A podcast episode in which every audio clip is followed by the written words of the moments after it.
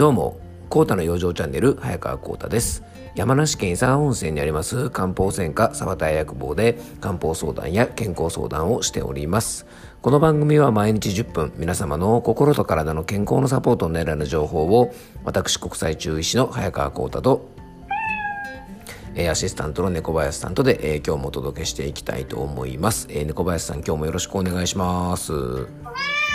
はいよろしくお願いいたしますえーっとですねこの番組もですねあの先日もちょっとお話ししましたが、まあ、1年以上続いててですね、まあ、我ながらまあよく続いてるなと思ってます。でちなみにですねこの番組がスタートしたのが1月21日だったんですね。でねえっと猫林さんっていつからアシスタントで入ってくれてるのかって猫林さん覚えてます？あやっぱ覚えてんですね。そう猫林さんね8月のね半ばぐらいからね多分この番組に登場してくれてるんですよね。なのでねもう8月だからね8910111212まあちょうどねもう猫林さんもですねこの番組の半分ぐらいはですね出ていただいてるってことでねあのなかなか猫林さんの人気も高いようなのでねえっとこれからも猫林さんよろしくお願いしますね。はい、よろしくお願いいたします。そうなんちょうどね猫林さんが登場するようになってからしばらくして我が家にもにゃんこが来たのでね、まあ、何か猫林さんの登場がですねそんなこともねあのーなんか、えー誘発というかですねなんかね導いてくれたのかななんて思ってますんでね、あのー今日もね日夜猫ともふもふしながら、えー楽しく生活をさせていただいております。はいえー皆さんね今日は、えー2月のね16日の、まあ、火曜日ということでねもう本当にあの2月早いですねもう半分終わっちゃったってことですよね2月もね。まあ、あっという間に過ぎてきます。ほんとね、で先日もですね山梨県はですねちょっとたくさん昨日雨が降ったりとか風が強かったりですね、まあ、これからますます季節の変わり目ということで体調を崩しやすくなりますのでねあのぜひ日々の過ごし方お気をつけください。で今日はですね何のお話をしようかなと思ったんですが、まあ、冒頭ねあのこの番組もよく続いてるななんてお話をしたんですが、まあ、毎日10分程度のですね、まあ、この番組をあのほぼ毎日配信するのとですねあと僕はあのノートというですねインターネットのサイトで、まあ、あの健康に関するブログみたいなものをですね毎日、えー執筆してます。でこれもですね、えっと、ちょうどねこの番組が始まってたのと同時期なので、えーやっぱ1月のね去年の1月の終わりからですね、まあ、ほぼあの毎日ですね欠かすことなくね、えー2000文字から3000文字ぐらいのですね健康に関するコラムを毎日あの執筆してます。でこの番組でお話しするような内容ももちろんね、あのーまあ、書いたりもしてます同じような内容でね番組で話したことを、あのーまあ、コラムとしてねブログに、まあ、健康コラムとしてブログに書いたりとかですね、まあ、そういった形でさせてもらったりもしてるのですがあのちょっと違う内容なんかも書いてるんですね。でまあよかったらですねその ノートの方もねぜひご覧いただければと思うんですがやっぱりね1年以上もう毎日あのほぼね毎日続けてるので結構やっぱりあの皆さんから聞かれることがあるんですね。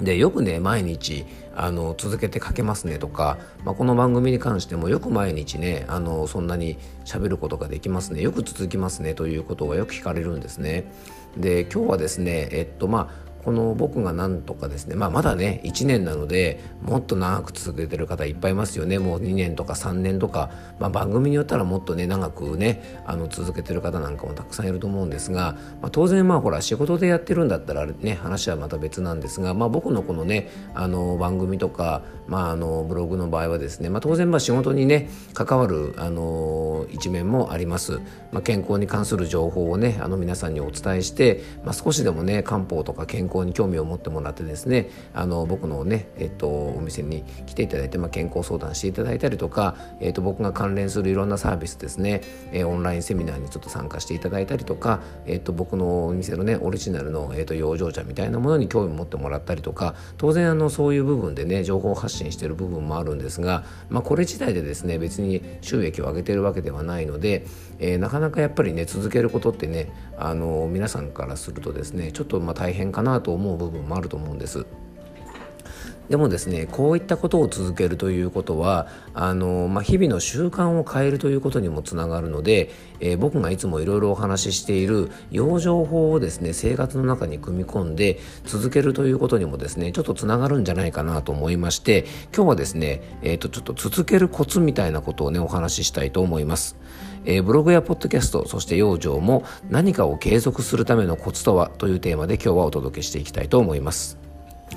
えー、皆さんもですねこの番組聞いてくださっている方も、えーね、自分なりに、あのやっぱポッドキャストみたいなものを配信していたりとか例えばインスタとかねあの SNS で配信、ね、発信をしていたりとかですね、まあ、あとブログなんか書いてらっしゃる方もたくさんいると思うんですね。で皆さんが皆さんそれぞれでやっぱ続けていらっしゃる方たくさんいると思いますで続けるコツは人それぞれだと思うんですが、まあ、僕がですねこの1年間、まあ、どんな感じで続けてきたかっていうお話をしながらですね、まあ、それが少しでもね養生法とかを続けることにつながれば嬉しいなと思います。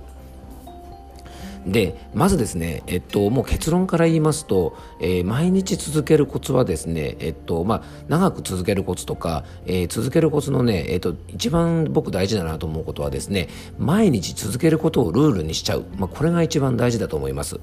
まあ、はって言うかもしれませんが例えばね毎日続けるのなんて大変じゃないかってこう皆さん思うと思うんですね。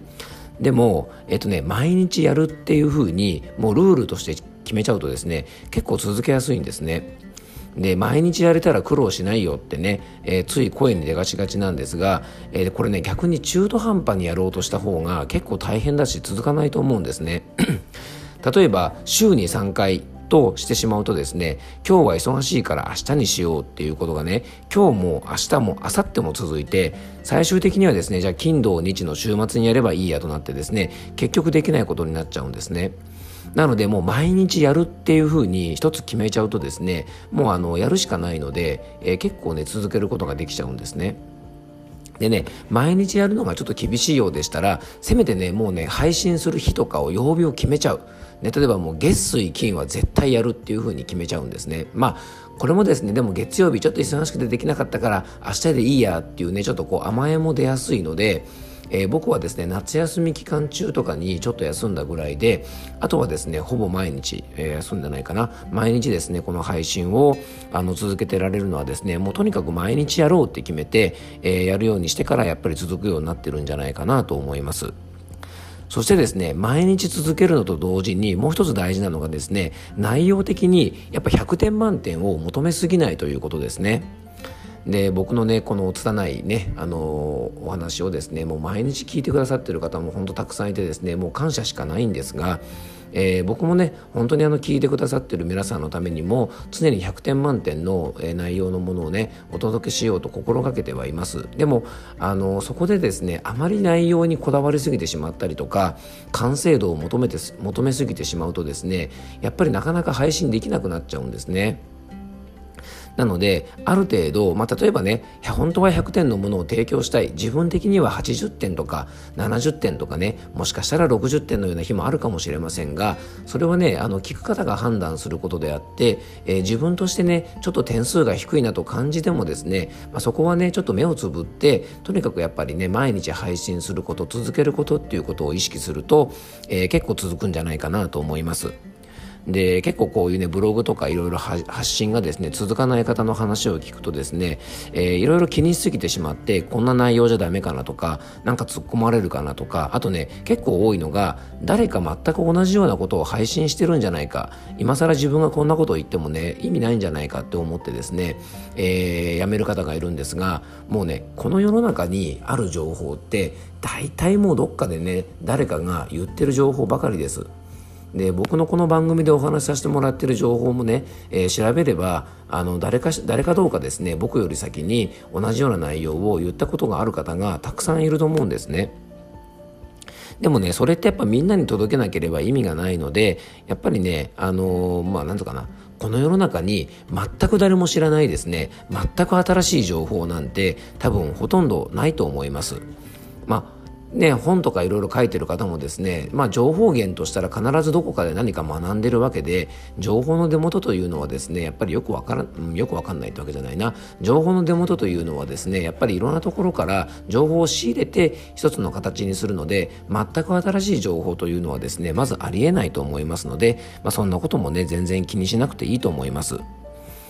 で、あの、このですね、毎日続けることをね、あの、ルールにするのと、あとね、60点、70点ぐらいでもとにかく発信するってことはね、あの、すごく大事です。であとですね、えっと、毎日のネタで言うとですね、なかなかあのね、もうこのネタはもうすごくいいと、ね、文章もスラスラ3000文字ぐらい書けるし、10分ぐらい話そうと思ったらですね、時間オーバーしちゃうぐらい、えー、いいネタだっていうものがあるときはいいんですが、なかなか毎日そんなにいいネタってないんですね。